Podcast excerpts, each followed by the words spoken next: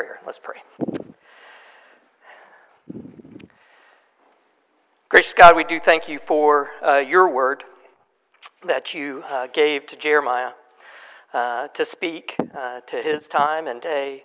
And we're thankful that your word uh, is eternal, and therefore it speaks to us in our time and day.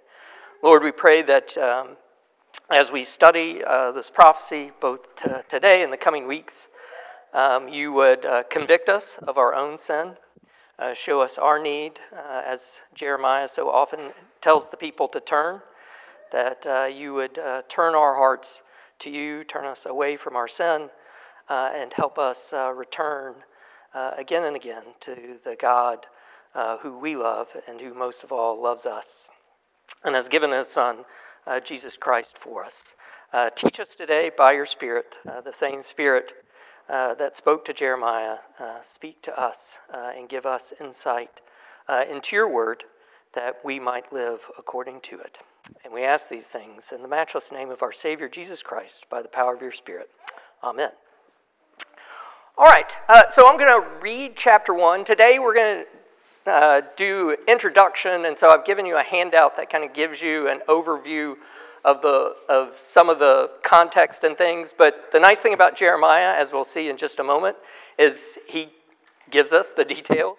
Uh, he kind of introduces his own book. What a novel concept. Uh, so we, we have a little, uh, he gives us a little sense of the context and to which he's going to be ministering and the, the context in which these prophecies that we're going to be considering in today and in coming weeks appear. So, uh, here now the word of God from Jeremiah chapter 1. The words of Jeremiah, the son of Hilkiah, one of the priests, who were in Anathoth in the land of Benjamin, to whom the word of the Lord came in the days of Josiah, the son of Amon, king of Judah, in the thirteenth year of his reign. It came also in the days of Jehoiakim, the son of Josiah, king of Judah, until the end of the eleventh year of Zedekiah, the son of Josiah, king of Judah until the captivity of Jerusalem in the fifth month.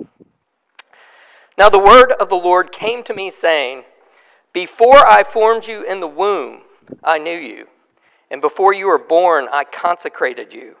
I appointed you a prophet to the nations. Then I said, Ah, Lord God, behold, I do not know how to speak, for I am only a youth. But the Lord said to me, Do not say, I am only a youth for to all to whom I send you, you shall go, and whatever I command you, you shall speak. Do not be afraid of them, for I am with you to deliver you, declares the Lord. Then the Lord put out his hand and touched my mouth, and the Lord said to me, Behold, I have put my words in your mouth. See, I've set you this day over nations and over kingdoms to pluck up and to break down, to destroy and to overthrow to build and to plant. And the word of the Lord came to me, saying, Jeremiah, what do you see? And I said, I see an almond branch. Then the Lord said to me, You have seen well, for I am watching over my word to perform it. The word of the Lord came to me a second time, saying, What do you see? And I said, I see a bowling pot facing away from the north.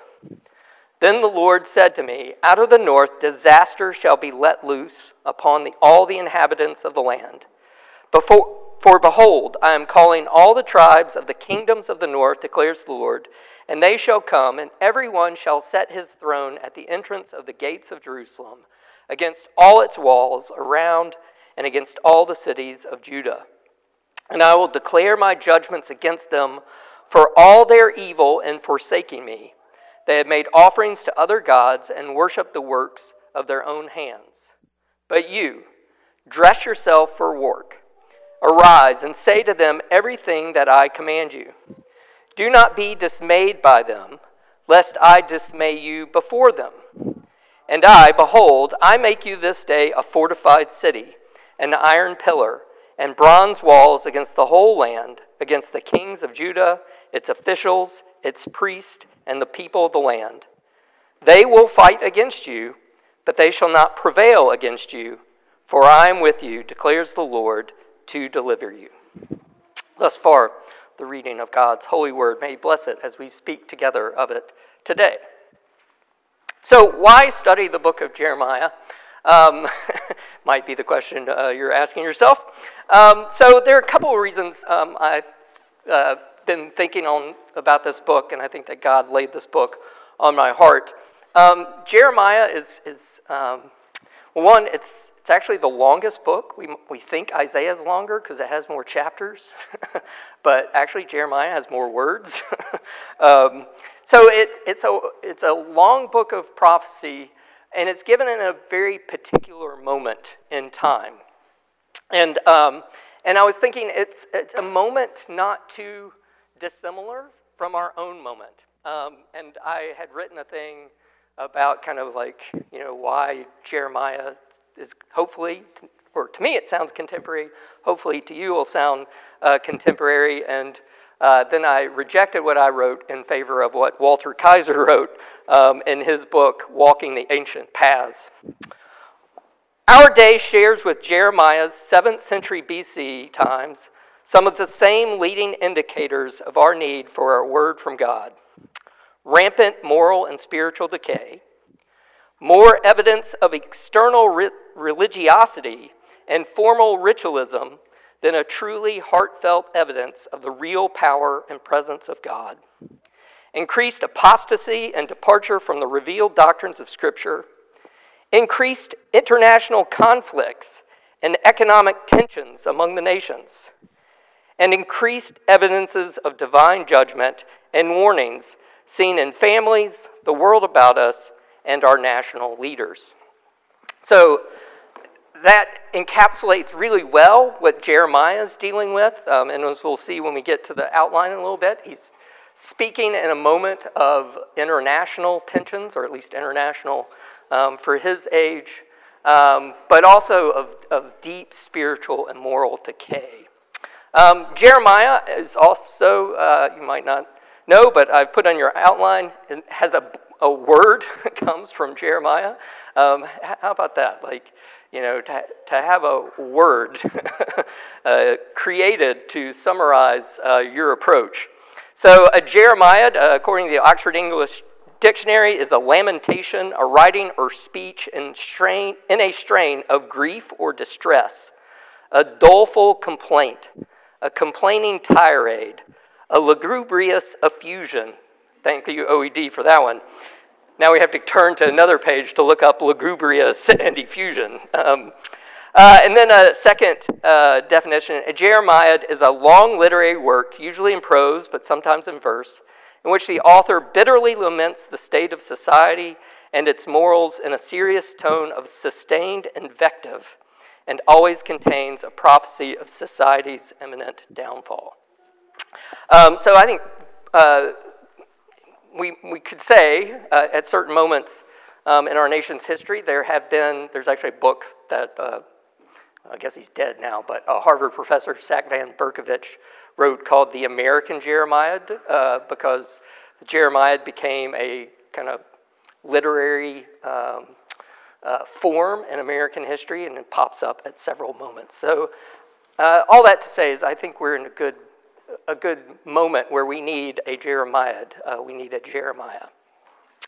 So that's uh, why. So let's start digging into some of the details. Um, and, and, you know, anytime we're looking at a book, we want to ask, you know, the kind of basic who, what, when, where questions. So we'll start with the when. Um, and again, Jeremiah, uh, at the beginning at least, uh, gives us a clear sense of when he's prophesied. And he specifically mentions three kings. Um, so it starts, his prophetic career starts in the 13th year of Josiah, the son of Amon. Uh, and then it came again and, Je- in Jehoiakim, the son of Josiah, king of Judah, Zedekiah, the son of Josiah, uh, king of Judah, until the captivity of Jerusalem in the fifth month. So I've given you kind of um, on your handout there a timeline that kind of puts these kings and their reigns um, uh, according to years. And then I'm also giving you, if you want to go and look at some of the scriptures that describe these various kings and what their reigns were like, I've given you the references in Second Kings. And in that final column, um, I've given you just kind of what's happening in world history. Um, so, a couple of things to say about this. Um, even though that Jeremiah doesn't um, mention him hanging over um, Judah at this moment in time is the heavy shadow left by the evil king Manasseh. Um, Manasseh reigned for 55 years um, and was um, trying to how can I say this charitably?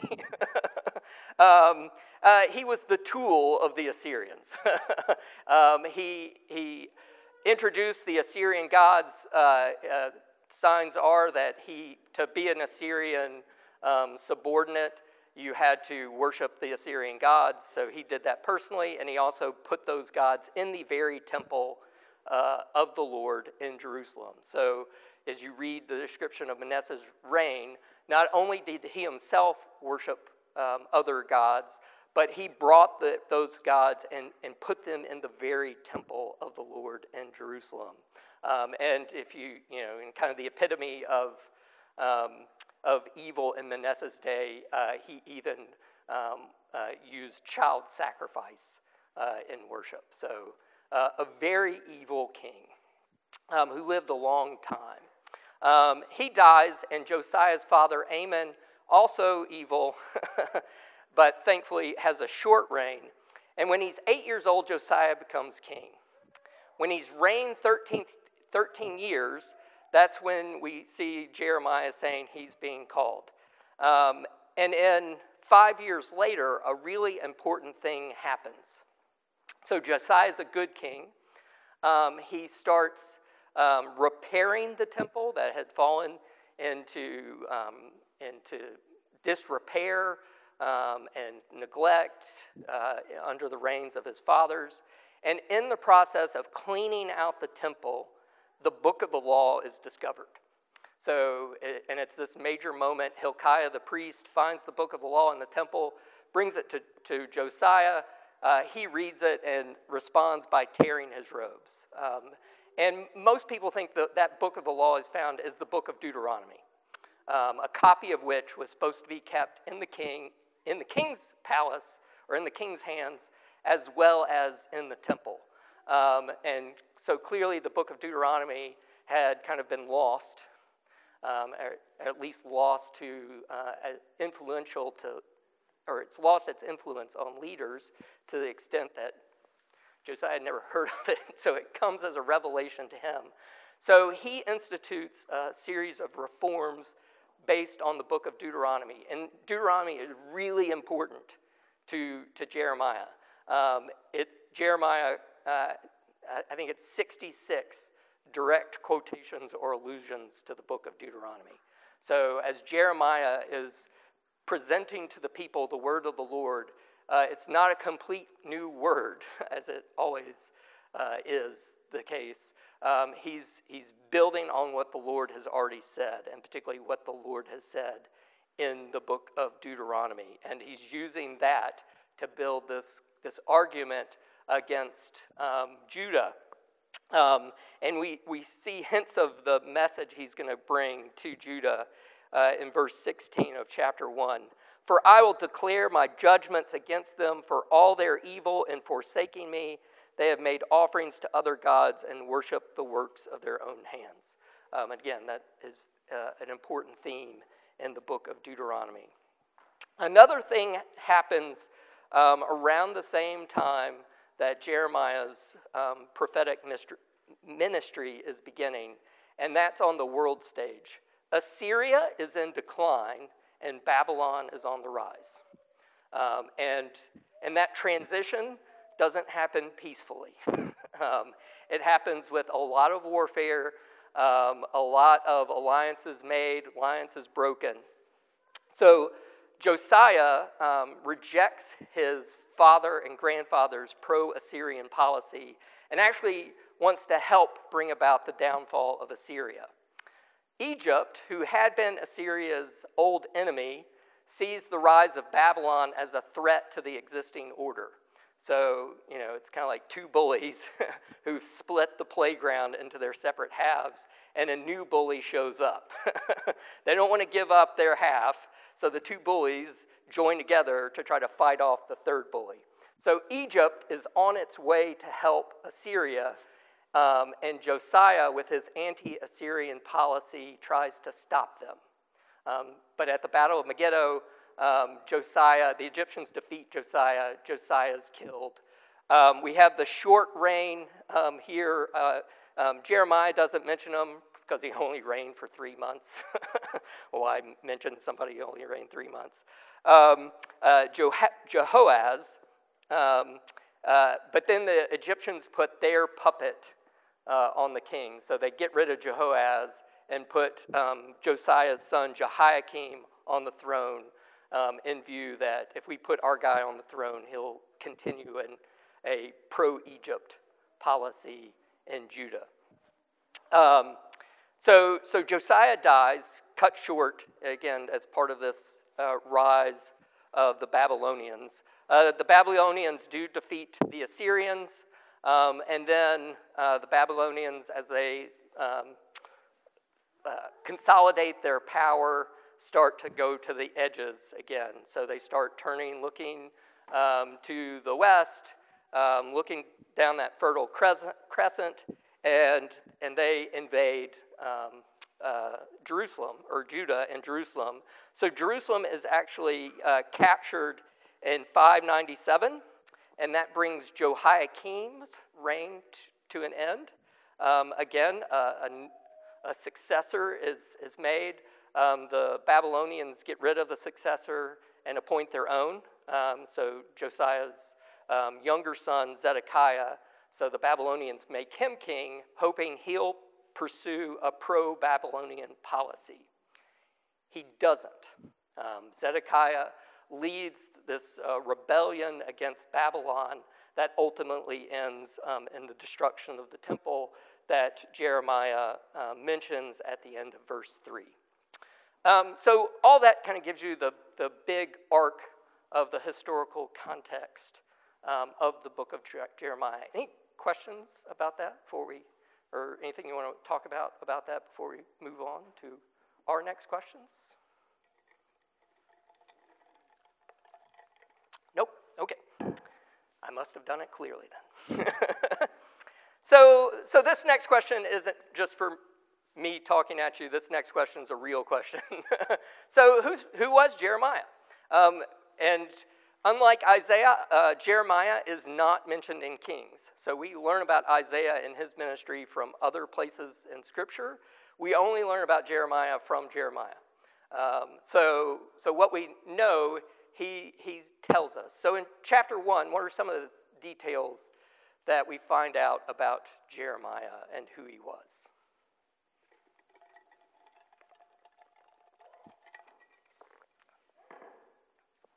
What does he tell us about himself?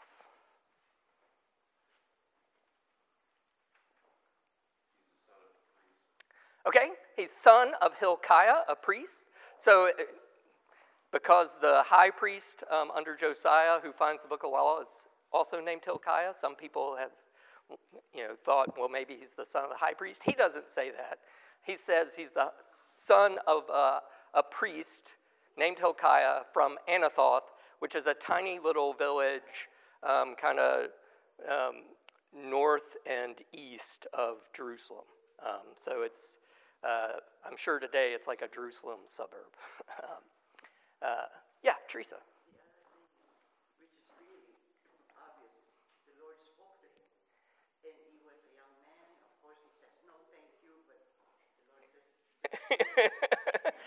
yeah, so several things that Teresa just just mentioned.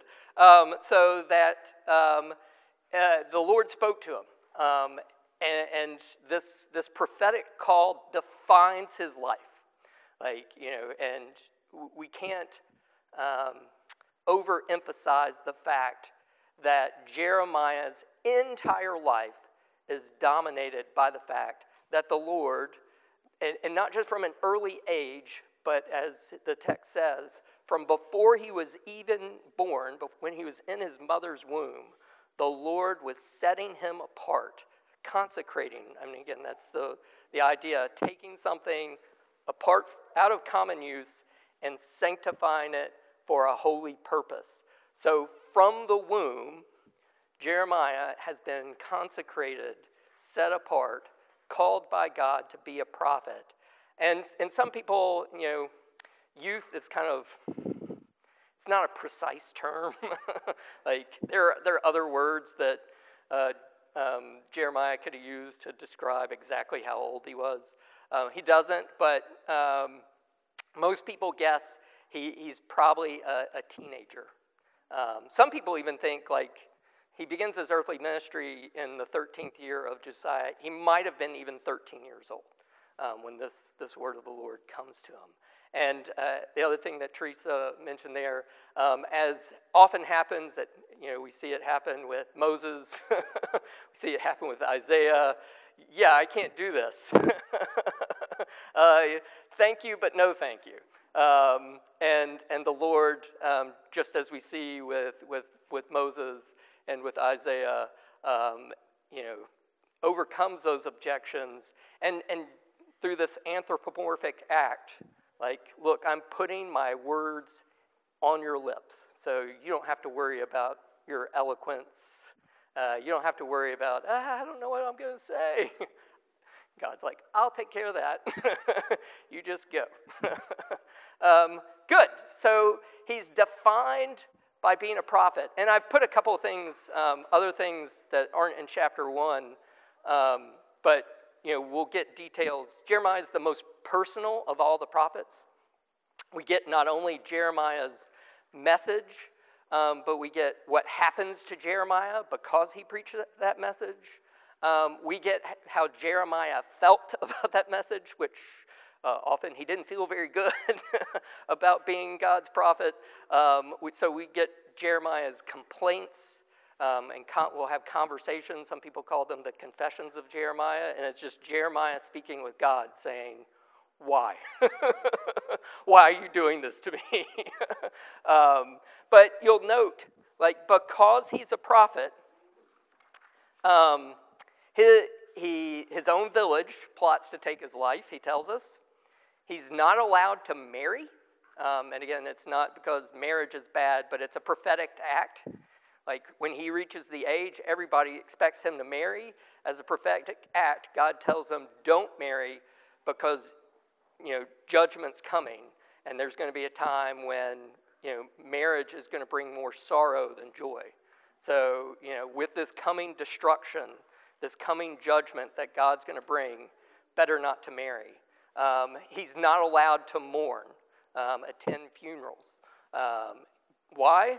Because there's going to come a moment, again, it's a prophetic act, there's coming a moment where death is going to be so um, ubiquitous and so enormous, there is going to be no burying of the dead. Like the dead are just going to like are going to be so numerous, and the destruction is going to be so complete. There's nobody left to bury them. So in his lifetime, Jeremiah is not allowed to mourn, nor is he allowed to feast and party. Um, so uh, his entire life is dominated by this fact, as Teresa noted. He's called from the womb to be a prophet. Yeah, Jay.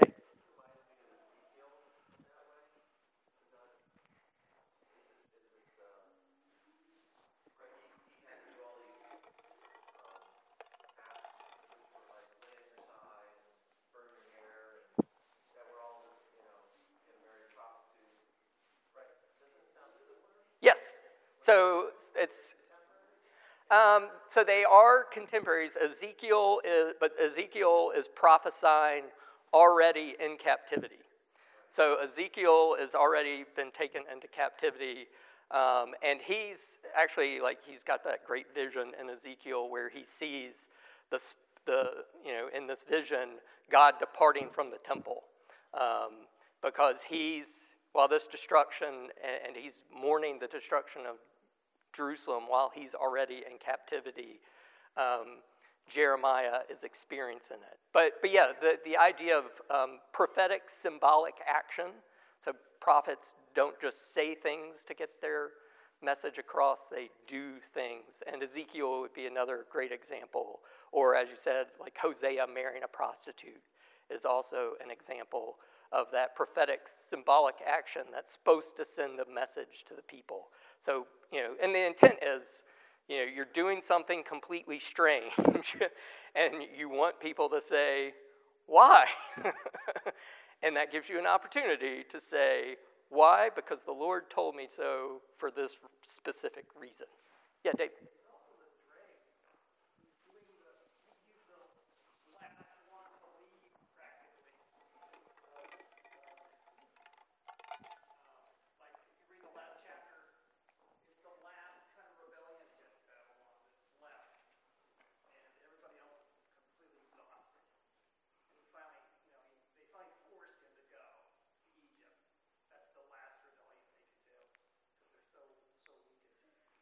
Yeah, so the and the again the fall of Jerusalem, it's not like a swift fall.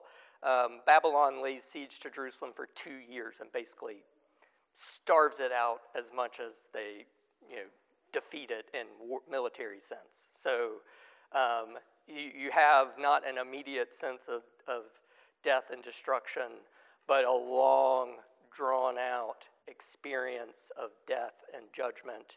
And, and Jeremiah is there. He's there till the, till the end. Good. Other things uh, you note about Jeremiah in these early chapters? Things that stand out to you? Yeah, Patricia. Um, it says in verse 5 um, that God appointed him as a prophet to the nations, which I find really interesting, not to Judah, but to the nations. Yeah, and um, uh, if you look um, down uh, on the to go to the structure, um, there is going to be a long section of the book that is prophecies um, about the nations. Um, and this is emphasizing, you know, God's sovereignty. He's not just the God of Judah; He's the God of all nations. And what he's, what's going to happen to Judah is serves as a warning to to everyone. Again, even though this is a message being specifically given given to Jeremiah uh, at this moment to preach to Judah. It's a message for, he's, he's not a prophet just of Judah, he's a prophet for all nations. And it's part of his call. It's not incidental to his call, it is a direct part of his call to be this one who speaks the words of the Lord um, to far and wide. Good. Anything else that strikes you about or uh, things you note about who Jeremiah is that he tells us. Yeah, Dave.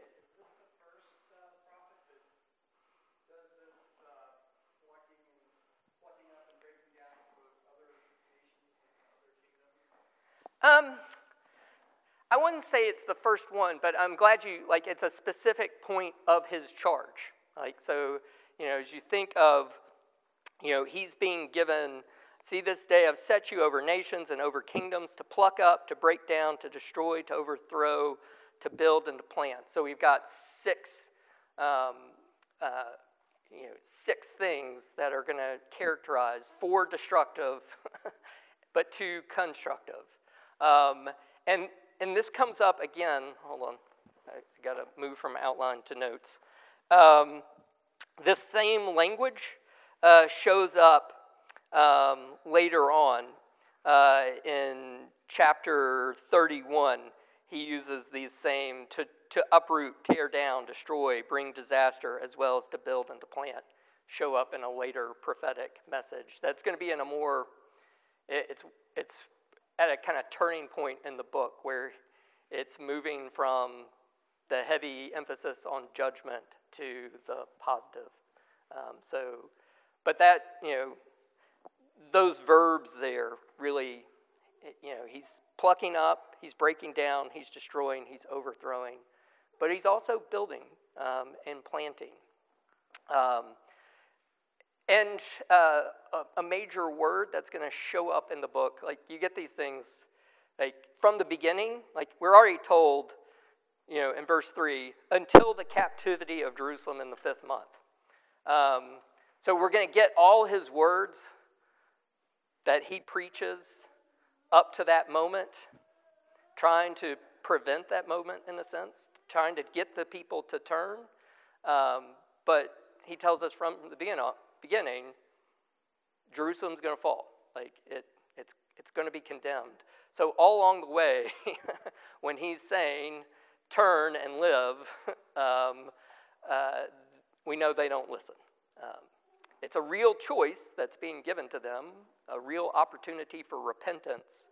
Um, but, but God knows they're, he, he's going to have to bring his judgment. And Jeremiah knows judgment's coming, and he's facing it his entire prophetic ministry. So you can get the sense, like some people, Jeremiah is one of those prophets, again, because he's the most personal. He gets psychoanalyzed a lot. Um, uh, Jeremiah was depressed. well, probably. If, if you know you're speaking the truth and nobody's listening to you, and you know judgment's coming, you know exactly who's bringing it, Nebuchadnezzar, um, and, and you know it's coming soon, um, and you're warning people, and no one's listening to you. Um, there's a great kind of dramatic moment later in the book where um, Jeremiah ha- writes his prophecies down, or has Baruch, his kind of assistant, write them down on a scroll. The scroll is presented to the king, who proceeds to read it. And as he reads a section, tears it off and throws it into the fire. Reads a section, tears it off and throws it in the fire. Um, and you know, so so some people like you know, from a, a human standpoint, you know, we're we might perceive his ministry as failure because he's, he goes out he, with this message of repentance and judgment, and nobody listens. Um, now, we, from those same human terms, we would say, well, Jesus' earthly ministry was a failure because he died alone. Um, but we know God uses what uh, is perceived to be human weakness uh, that's where God acts the most. And, and Jeremiah, um, God, through Jeremiah's suffering and long suffering and his saying the same thing over and over again, and that message falling on deaf ears, God uses even that.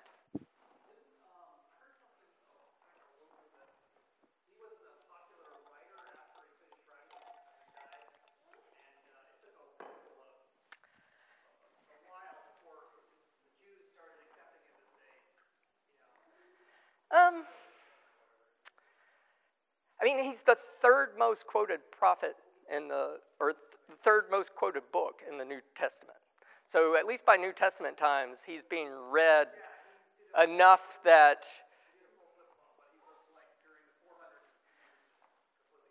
Well, yeah, I mean, again, he's nobody likes him when he's preaching.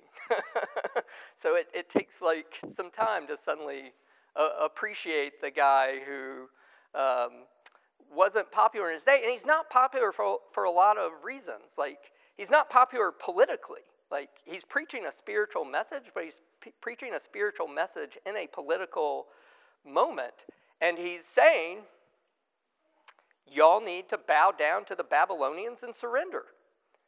Don't resist the Babylonians. He's like, you know, so he's adopting what is perceived as a traitorous pro Babylonian message um, at a moment where you know, the king is trying to raise up, uh, particularly Zedekiah, anti Babylonian sentiment.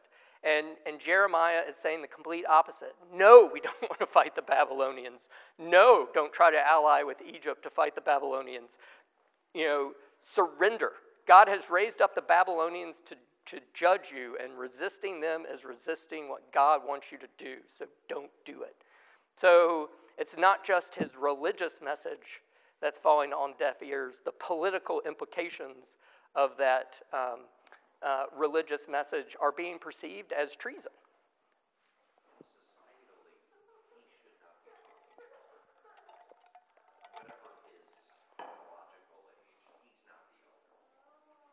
Yeah, and especially um, uh, as you know, you know, prophesying as a young person.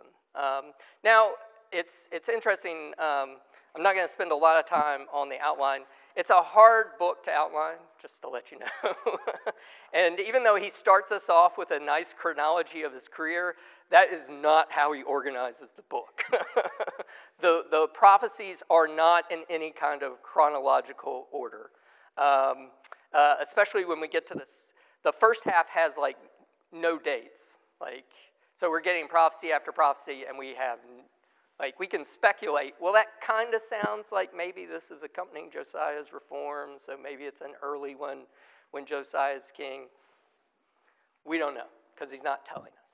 Now, the second half of the book, he's giving us dates. And, and those prophecies, he's older because those are the prophecies coming in the reigns of uh, Jehoiakim and Zedekiah. And, but even those are like literally, if you flip ahead in the book, you know, like you'll get, eh, you know, in this year of the reign of Zedekiah, and then the next one will be in this year of the reign of Jehoiakim. like, wait, that came before. Why is it coming after? So he's arranged it, um, or the book is arranged according to his purposes, not to chronology. Kind of like when, you know, a, a movie like bounces back and forth in time and you're like is this happening now or was this happening 10 years ago? You know kind of telling multiple stories interspersed with one another till they come to their ultimate denouement. Um, so uh, jeremiah is kind of like that. He's bouncing the prophecies will bounce around a lot in time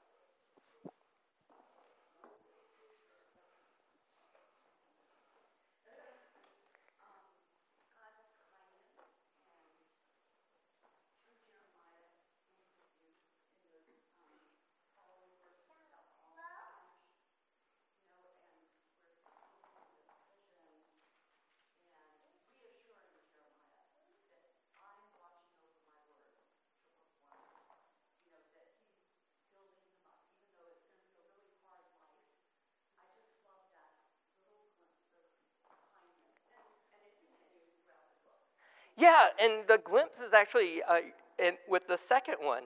Like, so he prophesies, you know, I'm calling all the tribes of the kingdoms of the north, declares the Lord, and they shall come, and every one shall set his throne at the entrance of the gates of Jerusalem, against all its walls, around all, all around, and against all the cities of Judah. So he's saying Jerusalem's going to get smacked down by all the nations. So he, but then he turns around and says, Behold, I make you this day a fortified city, an iron pillar, and bronze walls against the whole land, against the kings of Judah, its officials, its priests, and the people of the land. They will fight against you, but they shall not prevail against you, for I am with you, declares the Lord, to deliver you. So, absolutely, Alicia, it's this, this message of comfort that, look, yes, you are going to go preach a hard message and everybody's going to be with you. The king and the political authorities are going to be against you. The, the religious authorities, the priests, are going to be against you.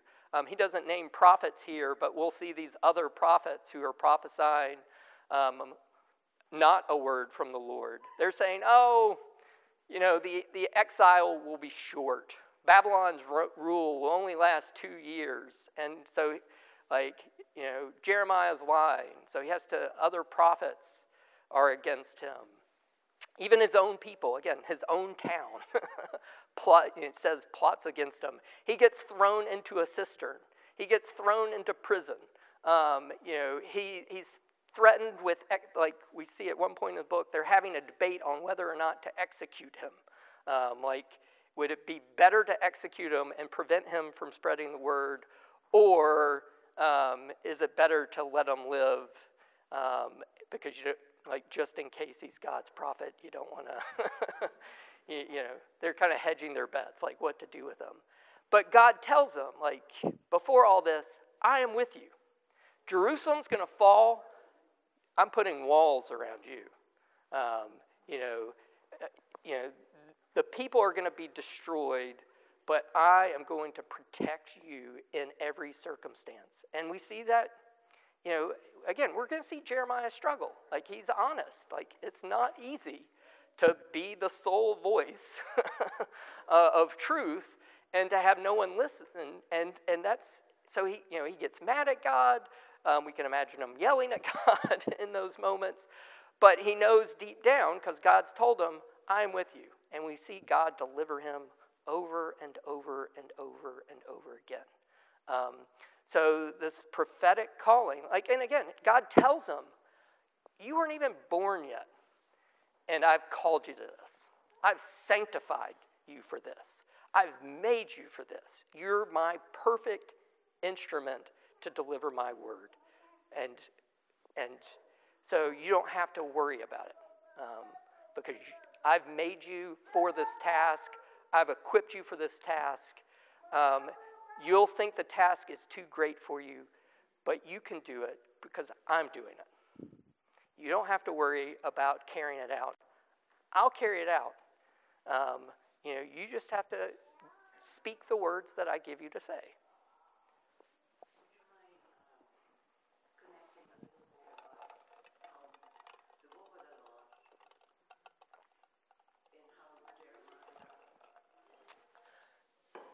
Yeah, sure. I can say a little bit. Well, well again, this will be a theme throughout the book. So, um, Teresa's question is eh, she asked if she, I could say a little more about how the book of the law is going to impact um, Jeremiah's message. So, this connection between Deuteronomy and Jeremiah. So, um, as we get into, um, into the text, um, at the heart of the book of Deuteronomy, it's yes, it's, it's laws, but it's laws given in the context of a relationship, a covenant.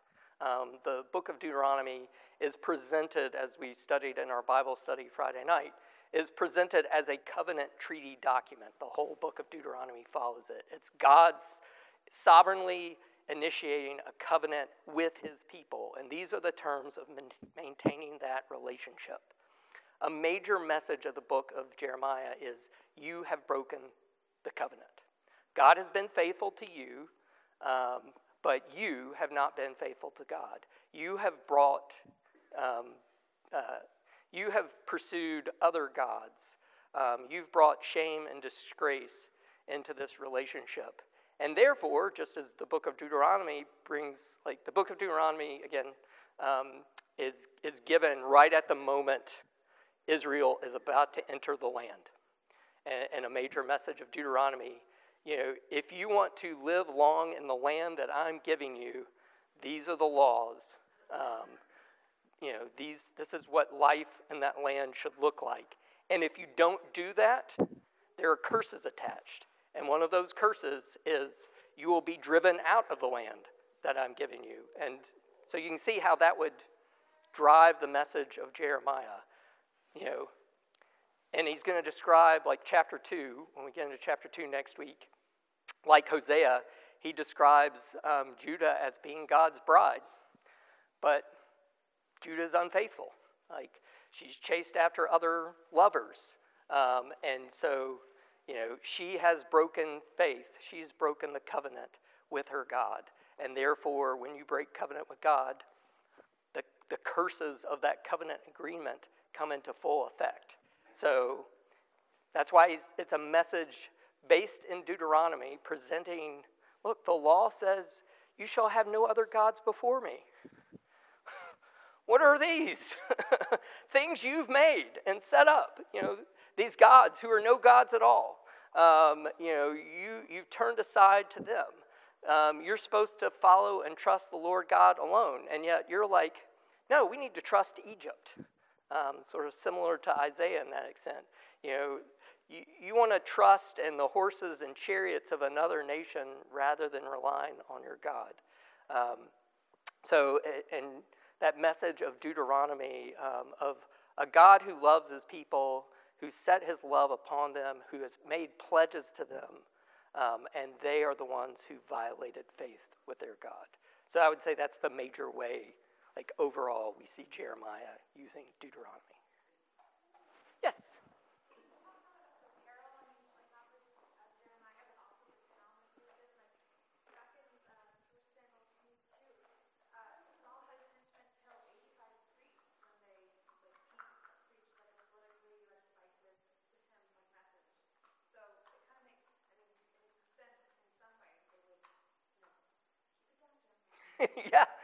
this is a town. It, it's also so uh, Anathoth is actually a town um, when there's a rebellion um, against um, Solomon.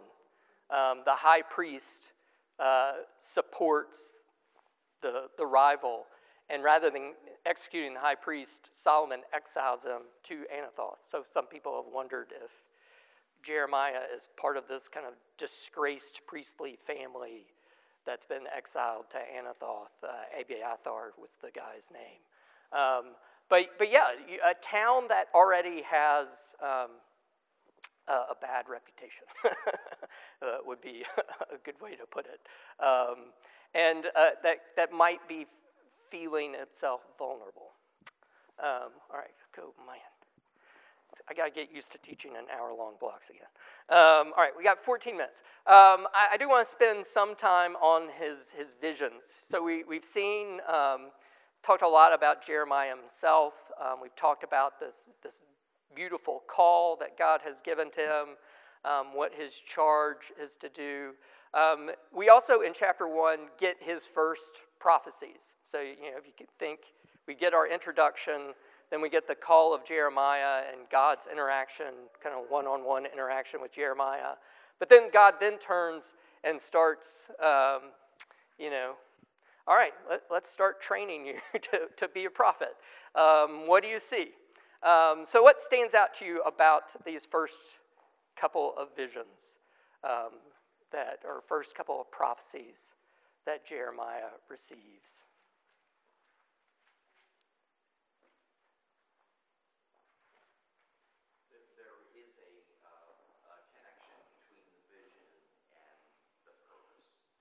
Yeah, so absolutely.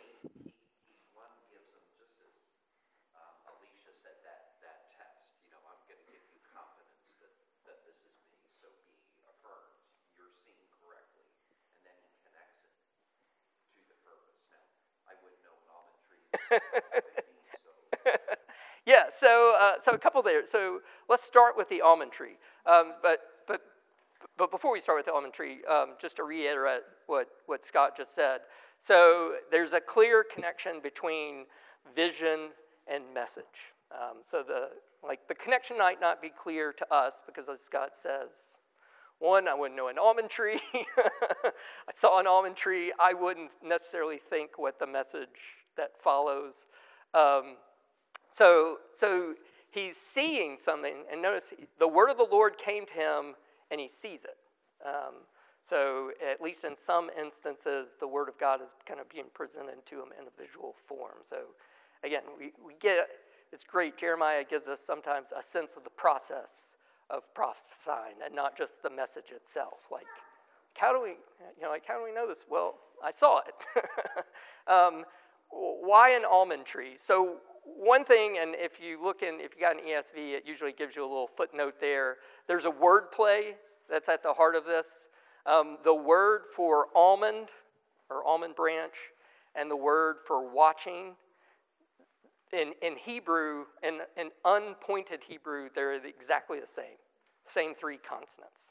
Um, the, the almond tree, because I can't remember Hebrew, let me look at my notes. um, so the almond tree is shaked, um, and the word for watching is shoked. Um, so Hebrew is, is written without vowels. Um, so, you, so you have to, like, well, it was written without vowels. Um, if you're a native Hebrew speaker today, it's still written without vowels. Um, for people like me, the vowels have been like, there are these points that go in and let me know the difference between uh, an almond tree and watching. But it's a wordplay. Um, and it's a wordplay that, um, so Anathoth is that, was actually a place where almond trees were grown. So he's taking something that Jeremiah would have been used to, so something common. Um, and at least one commentator said almond trees still grow there to this day. I don't know, never been there. Um, but I'll, I'll, take his word for it. Um, so it was a long associated with the almond tree. So it's starting with something very similar. And then there's this wordplay on watching. And then other people know the almond tree is usually the first one to, to, to kind of bloom uh, in the spring.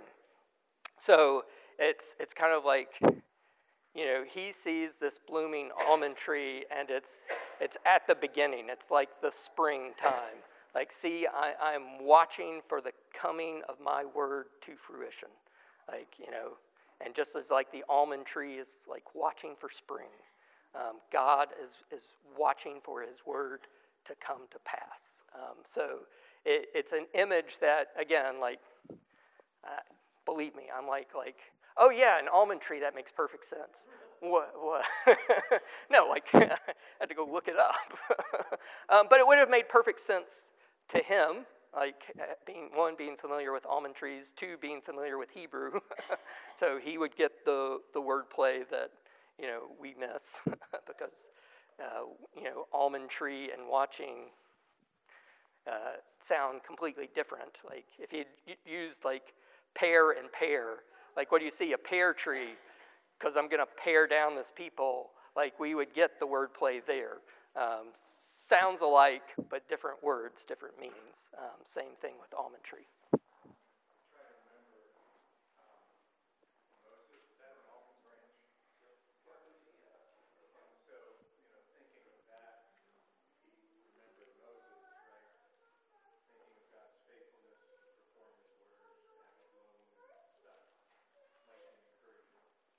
Yeah, that God made this dead branch bloom. um, and, like, you know, the sovereignty of God is super important um, in the book of, of Jeremiah.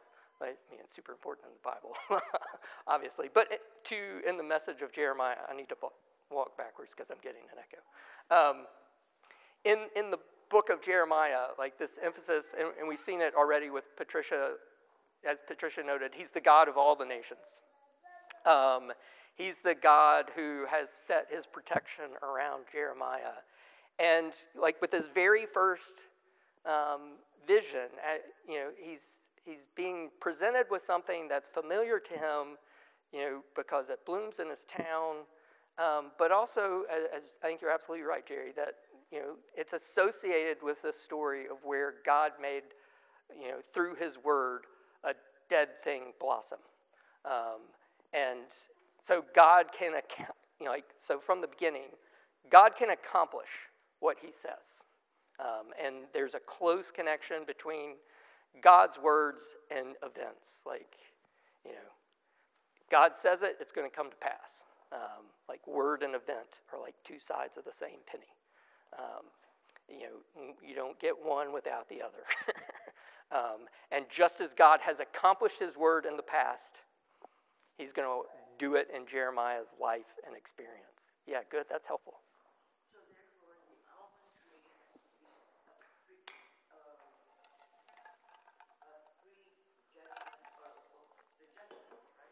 Well, it's, it's, it's for, so for this vision, it's God saying, I'm going to watch to see that my word is performed.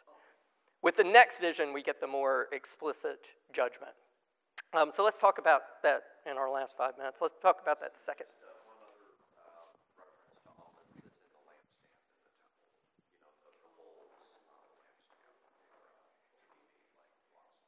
Yeah, and he, um, again, being of a priestly family, is going to be familiar with that as well. So, he, this emphasis, he's taking something familiar to, to Jeremiah and using it to present God's word to him. Um, so it's, it's coming in a form packaged in ways that Jeremiah can readily understand and be comforted by um, and, and speak to the people.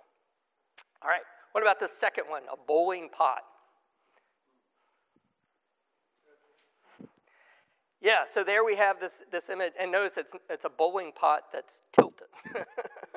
uh, um, it's like a, a, you know, the scalding is about to happen.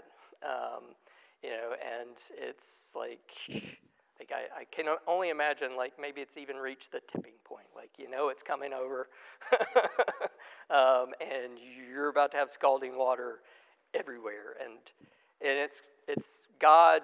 Uh, it, we might think, well, wait, isn't Babylon to the um, Babylon to the east? Well, again, Fertile Crescent. Everybody goes to swings or follows the, the Euphrates and Tigris up into Turkey and then down the coast. Uh, you don't cross a desert. That's stupid. you go, so it's everything invades either from the north or the south. Um, so Egypt's either going this way or um, the Assyrians, the Persians, the Babylonians, whatever kingdom invades is usually sweeping down the coast from the north. So, um, so judgment is pouring out from the north.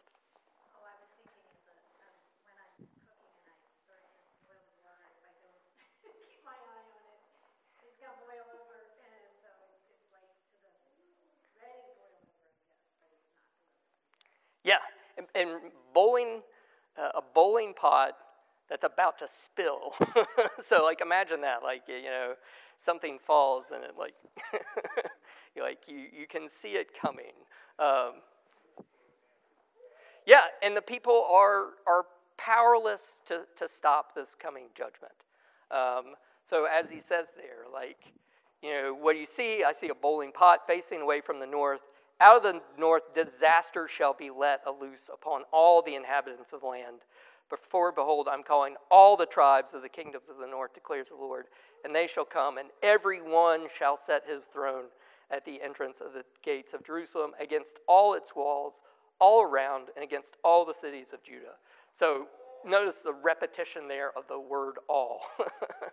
um, like, it, it's it's going to be complete and total devastation. And like ants facing a giant pouring out um, cistern of boiling water, that's what the people, they're just going to be swept away by this judgment. And then he turns and says, it's, it's judgment deserved. I will declare my judgments against them for all their evil in forsaking me. They have made offerings to other gods and worshiped the works of their own hands. So coming judgment, coming, you know, knows exactly where it's coming from. Um, later on, we'll see he knows exactly who's bringing it, the Babylonians. Um, and it, it's going to be complete and total devastation that is deserved because of the people's rebellion against their God. Yeah, Jay.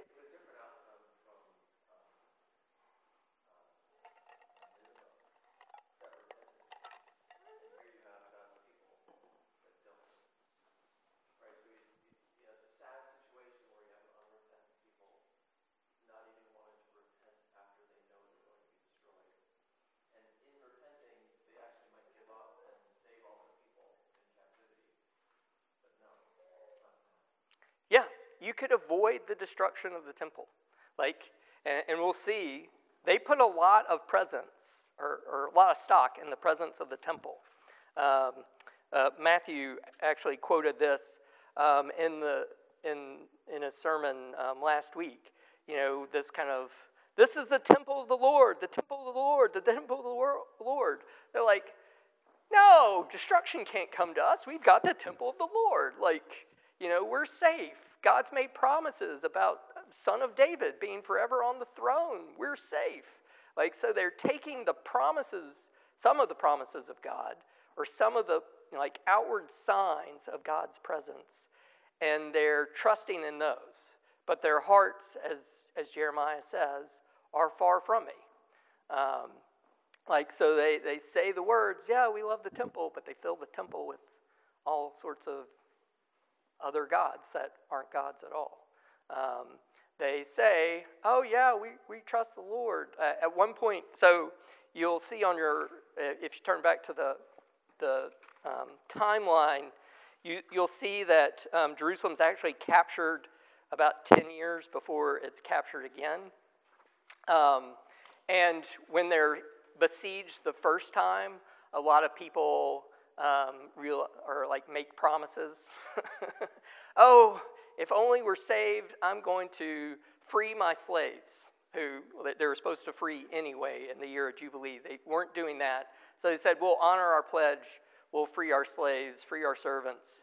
Um, and then the Babylonians leave and they're like, Eh, nah, second thought, won't do it. So even when they have moments where they say, you know, say the right things, or, or want to do the right thing, their heart's not in it. That, you know, again, it's their, their hearts are far from God. And, and that's what God wants. God wants changed hearts.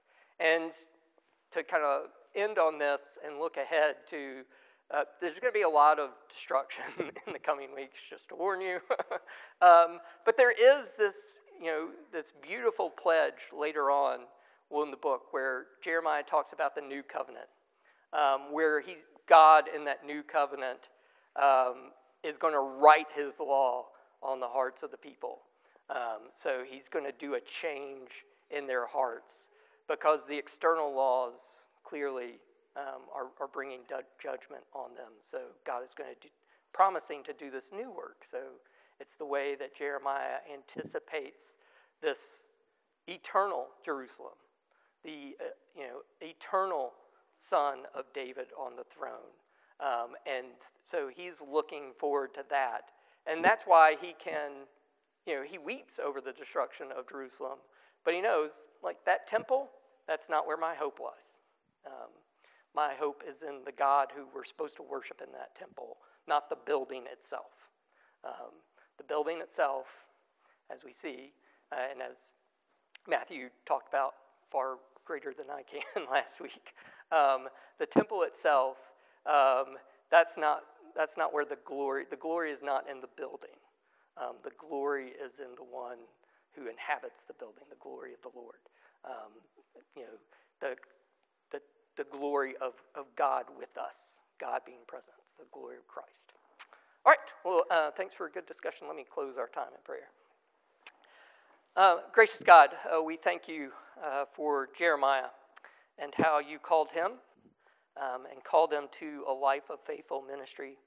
Lord God, you call us uh, to be your faithful people, uh, a kingdom of priests, um, a, a, people who um, hold fast to you, a people who um, hold up your lampstand of truth to the world around us. Uh, and Lord, like Jeremiah, we're in a world um, who um, so often doesn't want to hear uh, your word, um, but uh, help us to be faithful um, presenters of it, that we would hold fast to it, that we would uh, do as you command us, that we would trust in you um, and that we would uh, trust and fear you more than we would fear uh, those who can harm the body alone, but uh, that we would trust in you who can protect both body and soul.